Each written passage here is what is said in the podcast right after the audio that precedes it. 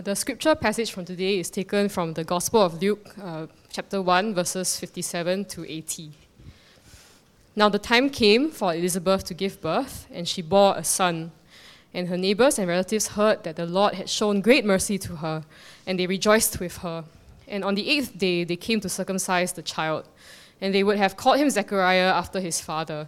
But his mother answered, No, he shall be called John. And they said to her, None of your relatives is called by this name. And they made signs to his father, inquiring what he wanted him to be called. And he asked for a writing tablet and wrote, His name is John. And they all wondered.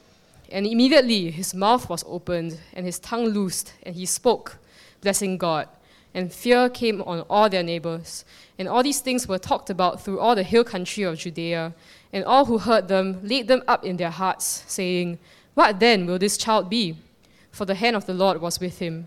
And his father Zechariah was filled with the Holy Spirit and prophesied, saying, Blessed be the Lord God of Israel, for he has visited and redeemed his people and has raised up a horn of salvation for us in the house of his servant David, as he spoke by the mouth of his holy prophets from of old, that we should be saved from our enemies and from the hand of all who hate us, to show the mercy promised to our fathers, and to remember his holy covenant, the oath that he swore to our father Abraham, to grant us that we, being delivered from the hand of our enemies, might serve him without fear in holiness and righteousness before him all our days.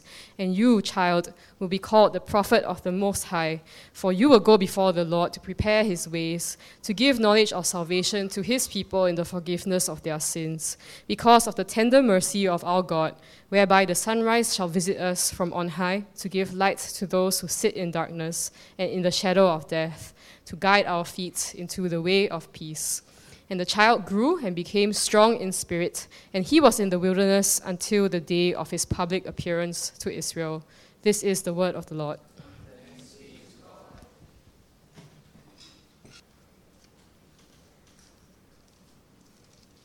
Thank you, Hui, for reading so well and leading us in worship. And uh, Sam, thank you for doing such a good job this morning. Uh, for those of you who are new, my name is Z. I'm the pastor here at One Covenant Church. Would you join me in a word of prayer as we see God's help to understand His most holy word this morning? Father, thank you so much that this is your word. We pray that you'd send your spirit right now to take your word and write it upon our hearts. Change us as we come face to face with you through your word. In Jesus' name we pray. Amen. My friends, I've been reading through a book called Forgive by Timothy Keller. I'm about three quarters of the way through, and I really like to recommend this book. It's been so helpful uh, to me. And in reading of this book, uh, one of the things that I found very curious as I was reading it is that Tim Keller points out that when Christians today talk about forgiveness or the importance of forgiveness, some people will think we're living in the past. Why? You see, some modern thinkers like Friedrich Nietzsche, they've argued that things like guilt and shame, they're merely the moral reflexes that come about because we believe in religion and God. So without religion and God, there wouldn't be the moral reflex to make us feel guilt and shame the sense that we've done something wrong and need to make amends, the sense that we are not okay, that there's, there's a need for redemption, there's a need of restoration. Nietzsche would say that these are simply social constructs. These are simply things that come about because you believe that there is a God who is holy and that you believe in religion. And so Nietzsche would say, as belief in God declines because God is dead, our experience of guilt and shame would also decline across society. So Nietzsche actually looked forward to a day where society would become guilt free. There would be no shame, there would be no guilt because we no longer believe in God and we no longer believe in religion. The problem is, this hasn't quite happened. You just look at life today, and we're not just talking about the church, we're talking about life in general, and you know that guilt and shame persist in our society and in our culture. Look at the number of books that have been written about shame. Brene Brown, for example, over the last two decades has written so many books on shame. So many millions of people listen to her to try to make sense of their shame. And if you're on social media, you'll know that guilt and shame are everywhere. I just saw on social media this morning that there's someone who wants to call out organizations and businesses that still use cash. And what does he say? We need to name them and we need to shame them. The cancel culture that we're experiencing today is a culture of shame. You've done something that society as a whole does not appreciate, and you should be canceled, you should be shamed. Shame is everywhere. A little bit more benign, but no less stressful, is guilt. Now on social media, you know all the things that your friends are doing. I know, for example, my pastor friends in America and Australia, the things they're doing in their churches, the books they're reading, and this guy that reads like 100 books a year. And I look at that and I feel, oh my goodness, I'm falling behind. I've only read like five books so far. Actually, I haven't even read five books, right? You feel like you fall behind. Because of social media, shame and guilt have not abated, they have only intensified. In fact, friends, an American historian by the name of Wilfred McClay, he wrote a very interesting essay called The Strange Persistence of Guilt. And in this essay, he says, guilt has not merely lingered, it has grown. It has even metastasized into an ever more powerful and pervasive element in life. Now, Tim Keller points out that modern society, we may not like to use words like guilt and shame, but there are so many other common terms that have become so common to our modern lexicon that basically map onto guilt and shame. We speak about having low self esteem, feelings of inadequacy, poor body image, self loathing, and self harm. Friends, all of these things, all of these experiences are expressions of guilt and shame. We are not okay, and something needs to happen for us to become okay. Something needs to be fixed in our lives. Now, Wilfred McClay went on to say this there is a pervasive need to find innocence through moral absolution and somehow discharge one's moral burden. In other words, even if you try to put God out of the picture and religion out of the picture, there is a longing in every heart to be put right. Every single person feels that there's something not right about who they are and what they have done, and something needs to be done to be put right. In other words, whether you're a Christian or a non Christian, there is a longing for some kind of redemption in your soul and in your being. Now, why is that, friends? Well, friends, because guilt and shame are not merely subjective constructs. Guilt and shame are objective realities because God Himself is an objective reality. Now, on one hand, that might sound like really bad news that God is real. He is not make believe, He holds us to account. But on the other hand, because God is an objective reality, it means that there is an objective path to redemption. There is an objective path out of our guilt and out of our shame. God has done something decisively in Jesus Christ to deal with guilt and shame. But William McClay will say this. He says, you know, when you reject God and religion, it doesn't do away with guilt and shame. Right? You still experience guilt, you still experience shame. But when you do away with God and religion, what you do away with are the conventional means of finding absolution. So, what we have in society now is people who experience guilt and shame, but have no way of dealing with that guilt and shame. It's a terrible place to be. But, friends, when we recognize that guilt and shame are objective and real because God is objective and real, we can then be sure that we do not need to wallow in our guilt and shame. There is a path, a decisive and objective and real path out of our guilt and out of our shame. God has done something in Jesus Christ to give us not just a story of redemption, but a song of redemption. And that is what we see here in verses 57 to 80 in Luke's Gospel, chapter 1. It's a story and a song of redemption. If you've been with us over the last few weeks, you'll know that this story here is a sequel to what happened in verses 5 to 25. It's a story of a man called Zechariah who has failed so very badly. If you remember a few weeks ago, Zechariah was a priest. He was a very pious man. He was well taught in the Holy Scriptures. He was selected to be the representative of God's people to enter into the temple to pray for God's people. In that holy place, an angel appears and speaks to him and brings him a message from God. The angel says to him, Although you are old and your wife Elizabeth is beyond the age of childbearing, by God's power you will have a son, and his name shall be called John. Now, friends, if anyone at all in the Gospel of Luke should have responded in faith, it should have been Zechariah. He is well taught in the Holy Scriptures. He's a priest, he's a pious man. But instead of responding in faith, he responds in unbelief. He says, How can it be? How can it be? Of course it can be. God is mighty and powerful. He responds in unbelief. And as a result, verse 5 to 25 tells us that God disciplined him. He was struck silent and unable to speak for nine months until his son John was born. Can you imagine, friends, Zechariah in those nine months not being able to speak, continuously pondering what he had done? Can you imagine the guilt? Can you imagine the shame? Can you imagine him kicking himself, thinking, I should have responded in faith. Surely I should have responded in faith. And now I'm being punished for my unbelief.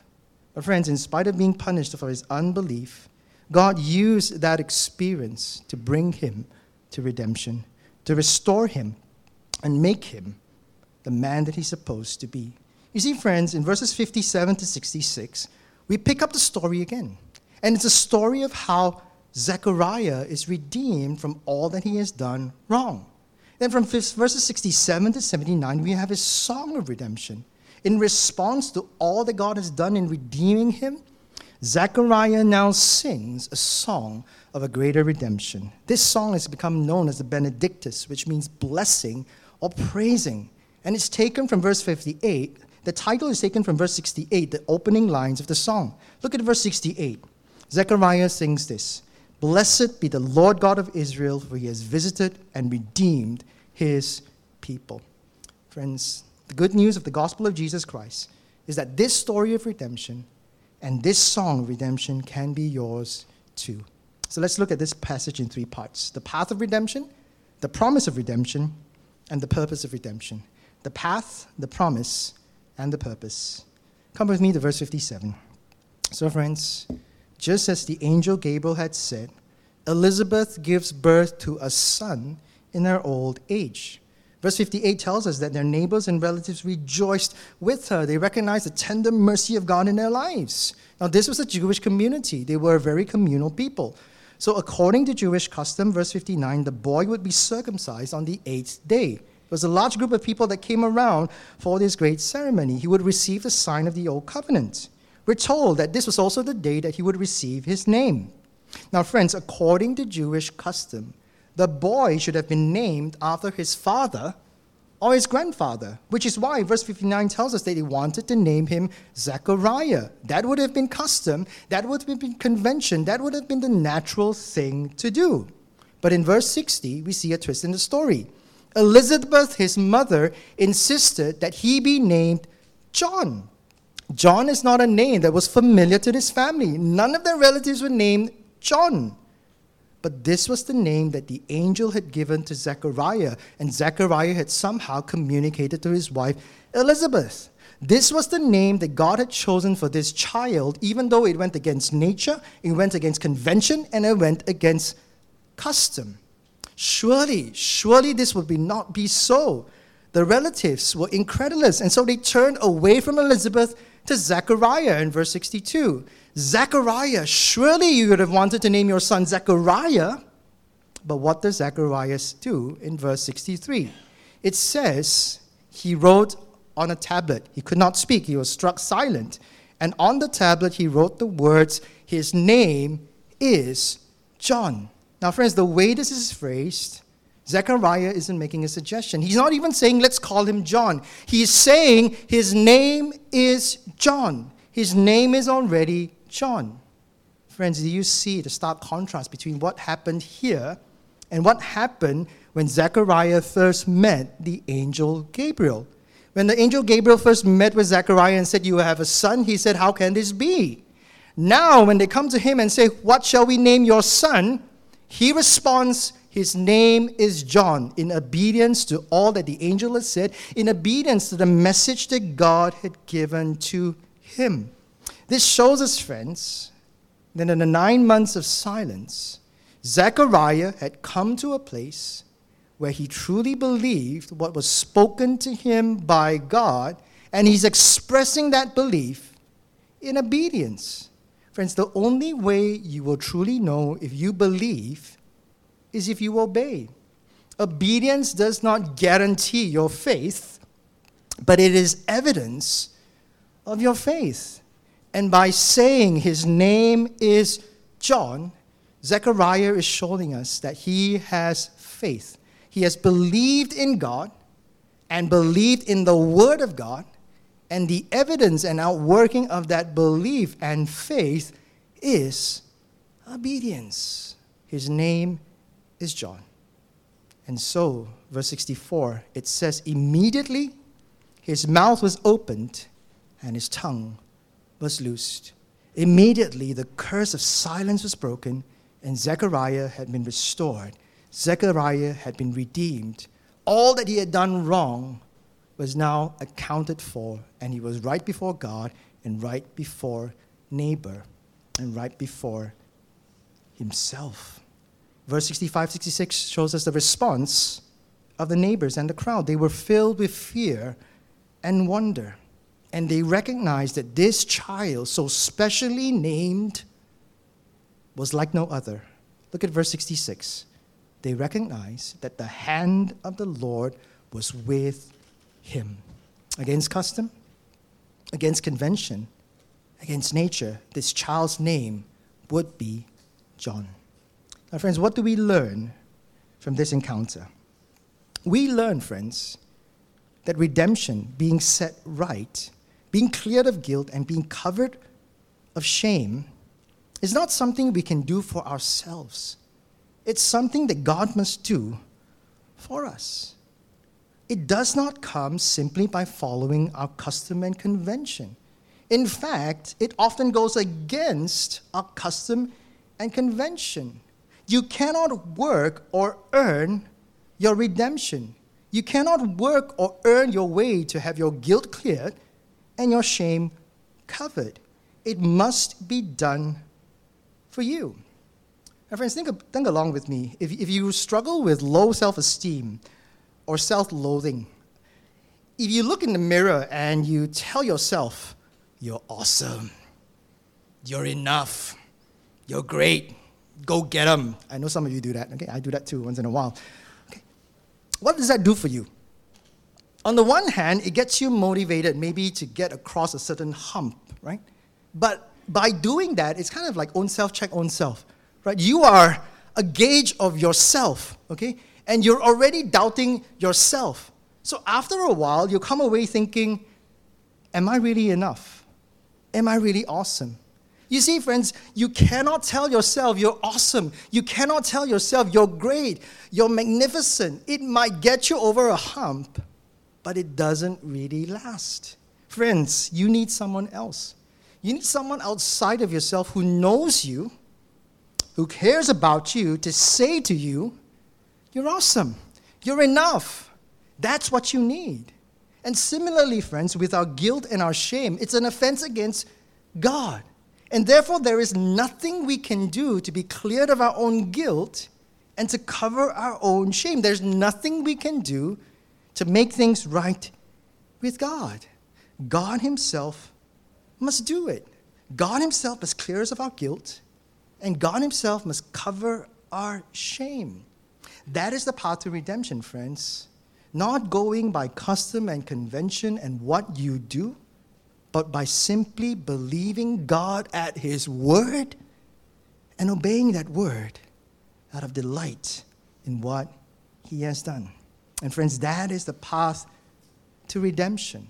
Not working harder, not doing more, not trying more, but believing God at His word and obeying His word, trusting that He is the one that will cover you and He is the one who will clear your guilt. And, friends, this path to redemption is sure and certain because it is anchored in God's own promise of redemption. Come with me to verses 69 and 70. In verses 69 and 70, Zechariah says God has raised up a horn of salvation for us in the house of David, as he spoke by the mouth of his holy prophets from of old. Zechariah is saying that God has raised up someone, a horn of salvation for us. This person is going to come and save us. Now, what is this horn of salvation? You see, friends, in the Old Testament, the horn symbolized the animal's strength.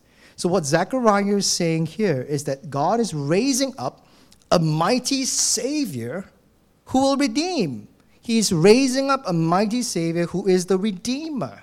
And this Redeemer will be from the house of David. He will be a descendant of David and will be according to what God's holy prophets have said.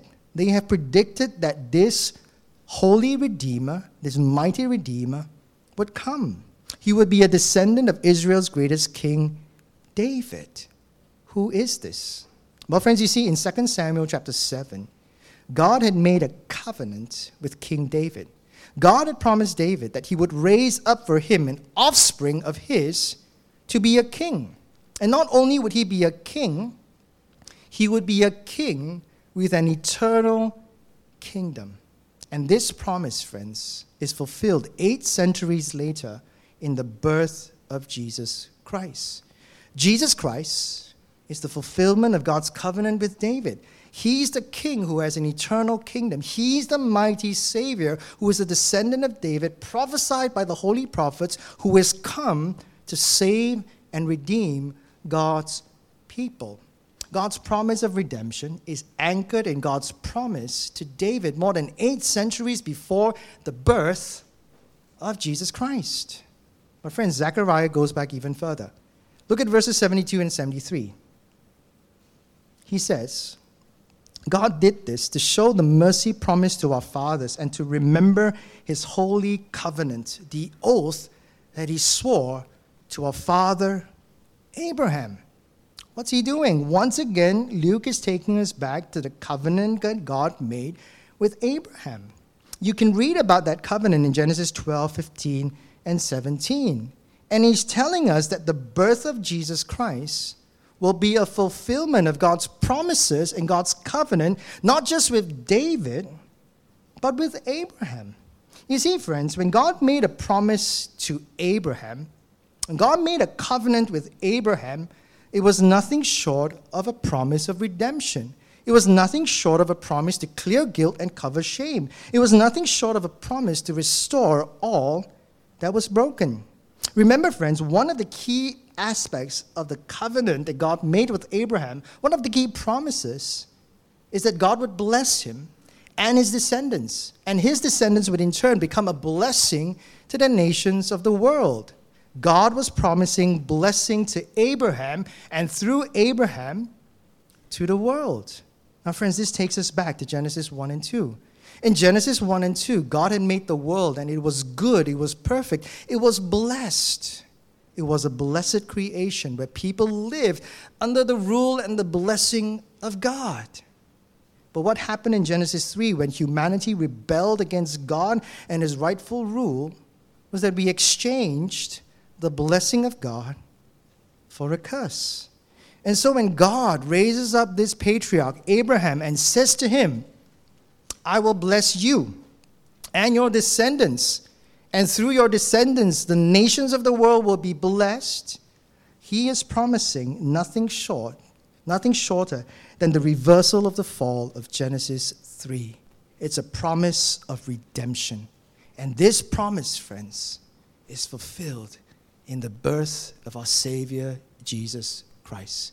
Because all who believe in Christ, the curse of sin is broken because Christ bore that curse, died in our place, and what flows from him to us is the blessing of God. So, friends, the redemption of God, his clearing of our guilt, and his covering of our shame is firmly anchored in his ancient covenant promises, made long before we even existed. Friends, why is it important for us to know that? Why is it important for us to know that God's plan to redeem is actually anchored in his promise to redeem? Well, friends, because there's going to be times where things will look very bleak. There are going to be times when you feel like you can't hold things together. There are going to be times when you feel like you cannot see the end of the tunnel. There are going to be times when you lose confidence in yourself. But even in those times, when we know that our redemption is anchored in God's ancient promise, we might not have confidence in ourselves, but we can continue to have confidence in God and in His work in our lives. Why is that, friends? You see, friends, because God's path of redemption is anchored in his promise to redeem, God must redeem. Why do I say that? When he has made a promise to Abraham, I will do this. And he has made a promise to David, and he says, I will do this. What is God doing? God is staking his entire character and his power on that promise. If God were to break that promise, if God were not to keep his promise, God would not be God. But because he is holy, he is righteous, and he is mighty, and he is powerful, he will indeed fulfill his promise to redeem a people for himself. That is how sure and that is how sturdy our redemption is. God has stepped out and laid his character and his person on the line when he has made a promise of redemption. And that is what we need to know, friends. When you lose confidence in yourselves, you can continue to have confidence in God because it is He who redeems, it is He who has promised, and He who has promised is faithful. He will surely do it. God's work to redeem you is not dependent on your strength, not even on your character. It's dependent on His strength and His character. And that is why we need to know, friends, that this path of redemption is firmly anchored in his promise to redeem. But, friends, why? Why does God redeem? What's the purpose of redemption? What's the purpose of him setting us right, clearing our guilt, and covering our shame? Why does he do it at all? Well, friends, Zechariah's song gives us three reasons. God's purpose of redemption, he does it for the sake of freedom for the sake of service and for the sake of forgiveness. For the sake of freedom, for the sake of service, and for the sake of forgiveness. Let's look at the first one for the sake of freedom. Look at verse 69. The Word of God says that God has raised up a horn of salvation, a mighty Savior, a strong Savior. And what will He do? Look at verse 71 that we should be saved from our enemies and from the hand of those who hate us. God redeems his people to set them free, to set them free from the powerful forces that enslave and oppress them. Whether those forces be the Egyptians or the Babylonians or the Assyrians in the Old Testament, the Romans in the New Testament, God redeems to set his people free from enslaving and oppressive forces. God redeems, friends, to set you free from oppressive and enslaving forces. But secondly, it's for service. Look at verse 74. It says that we, being delivered from the hand of our enemies, might serve him without fear in holiness and righteousness before him all our days. In the book of Exodus that we studied a few months ago, we saw that God redeems a people for himself, and he redeems a people to make them his own to serve and worship him. You see, friends, they were slaves in Egypt. And while they were slaves in Egypt, they were serving a cruel Egyptian overlord. But when God redeems them and saves them and brings them to himself, they now get to serve a king who is merciful and kind and good. Friends, we always we will always be serving something or someone. What God offers us in the gospel of Jesus Christ is a service that brings life. It's a service that brings flourishing. We're saved and redeemed in order that the true king of the world might be our king and we might serve him for our good and for the good of the world. He redeems us, friends, not so we can sit around waiting for heaven. He redeems us, friends, to make us truly useful to Himself and to the world that He loves. He redeems for the sake of freedom, He redeems for the sake of service, but finally, He redeems for the sake of forgiveness. Now, after speaking about Jesus, In verses 76 to 77, Zechariah now changes his focus and speaks about his son who is about to be born, who, who has just been born. He focuses on John. Look at verse 76. He says to John, he says that John will be the prophet of the Most High who will go before the Lord to prepare his ways. John would be the forerunner of Jesus Christ. Now, friends, did you ever wonder why Jesus, the Son of God, needs someone to prepare his way?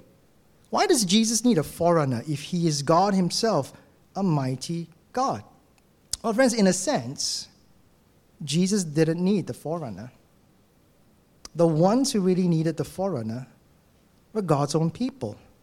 The ones who needed the forerunner are you and me. Why, friends?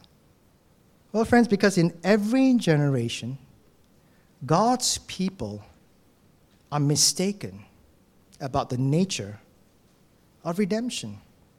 In every generation, we tend to think that our greatest problem is something political or economic or social or financial or relational. We tend to think that those are our biggest problems.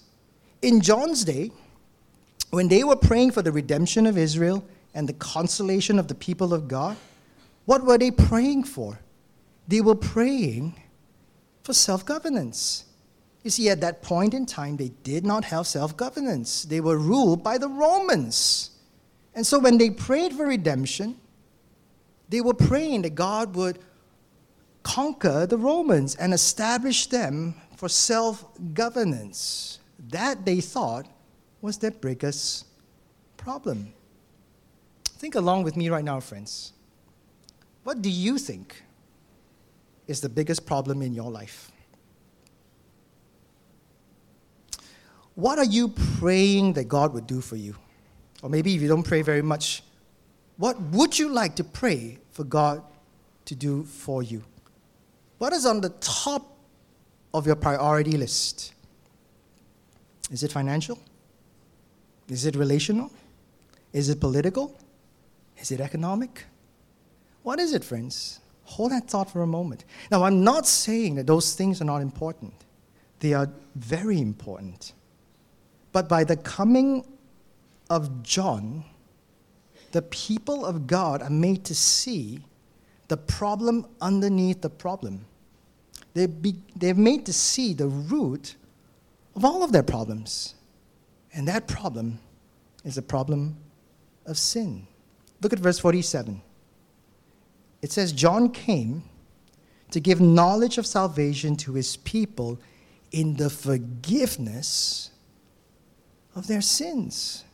Friends, why is there political, economic, social, relational, and financial brokenness in this world?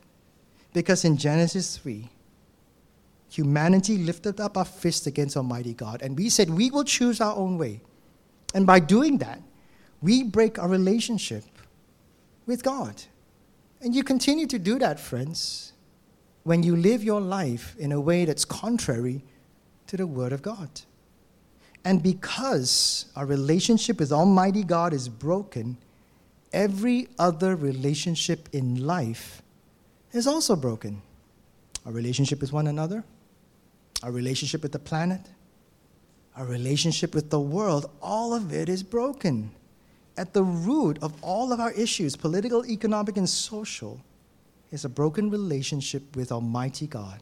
It's the problem of sin. And what? By the sending of John, God gets to the heart of the problem and the heart of the issue. You see, friends, whatever you think your greatest problem is, what you most need is a right relationship with God. What you most need is to have your sins forgiven and your heart changed. What you most need, friends, is not political, economic, and social reform, important as those things are. What you most need is a renovation of the heart from which all these reforms will flow. British theologian Michael Wilcock puts it this way Christians in every age have believed that it is the will and plan of God for all relationships, political as well as spiritual, eventually to be put right. We include, therefore, in our preaching of salvation the need for the righting of wrong social structures and physical conditions. But, he goes on to say, we keep at its center the need for the cleansing of sinful human hearts. That is where the revolution has to begin. You see, friends, Zechariah could be freed from the curse of silence and forgiven for his unbelief because he would be forgiven of his sins. The one that he is speaking about in this song, three decades later, would die on the cross for Zechariah's unbelief and Zechariah's sin. Zechariah would be forgiven, and as one who is forgiven, he can then freely serve and tell and sing of this great salvation. Friends, did you notice that the mercy of God is in the beginning, the middle, and at the end of this passage? Look at verse 58. Her neighbors and relatives heard that the Lord had shown great mercy to her. Look at verse 71 and 72. We should be saved from our enemies and from the hand of all who hate us, to show the mercy promise to our fathers. And finally, verse 77 and 78. God gives knowledge of salvation to his people and the forgiveness of their sins. Verse 78 because of the tender mercy of our God. Zechariah can be redeemed because God is merciful.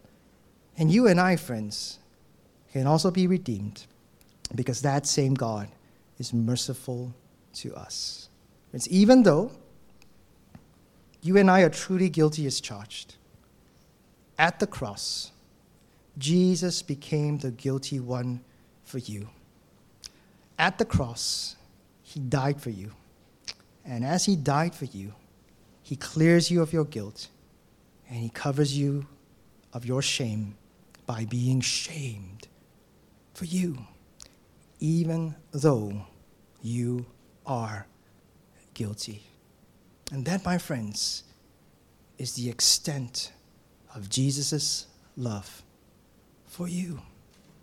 Even though you're guilty and you should be condemned, He turns to you and He looks at you. He doesn't excuse you, but He says, Excuse your sin, but He says, you are my child, and I've given my life for you. I've cleared your guilt, I've covered your shame. And, friends, when sinners like us increasingly ponder that love, and when that kind of love becomes more and more and more real and tangible to our hearts. Surely, maybe slowly, all of that low self esteem, all of that sense of inadequacy, all of that self loathing, perhaps even all of that self harm, will eventually fade away in the light of His glory, His grace, and His love. Let's pray.